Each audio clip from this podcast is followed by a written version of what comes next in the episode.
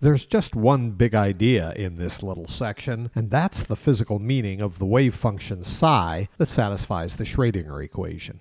That physical meaning was provided by Max Born, and it has implications for the very nature of reality and our ability to specify the exact location of any subatomic particle. Because what Born suggested is this the wave function psi is a probability amplitude related to the chance of finding a particle in a given region of space. We say related to because psi itself is not the probability. To determine that, you have to square the wave function psi and integrate the result over the region of interest.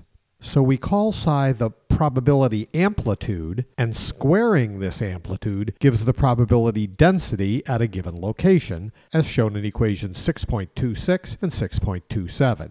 By probability density, we mean the probability per unit length in one dimensional cases, the probability per unit area in two dimensional cases, and the probability per unit volume in three dimensional cases. So, in this interpretation, a particle is seen as a lump of probability amplitude. And as we say in the text, when that particle encounters an obstacle, the probability amplitude diffracts like a wave, which is why a diffraction pattern forms at the detector. But when the particle reaches the detector, the interaction causes the waveform to collapse, which is why a single dot appears when you fire an individual electron through the double slits.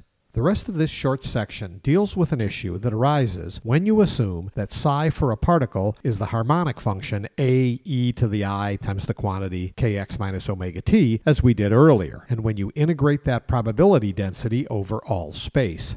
Since you know that the particle must be located somewhere in space, the integral of the probability density function over all space should give a value of exactly 1.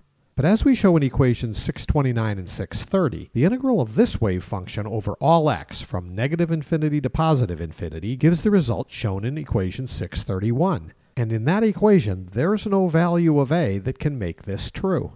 So this wave function is non-normalizable, which means that it needs to be modified to make the integral of its square over all space equal to 1. Fortunately, the Fourier transform techniques of Chapter 3 provide just the right tool to accomplish this, as you can see in the next section.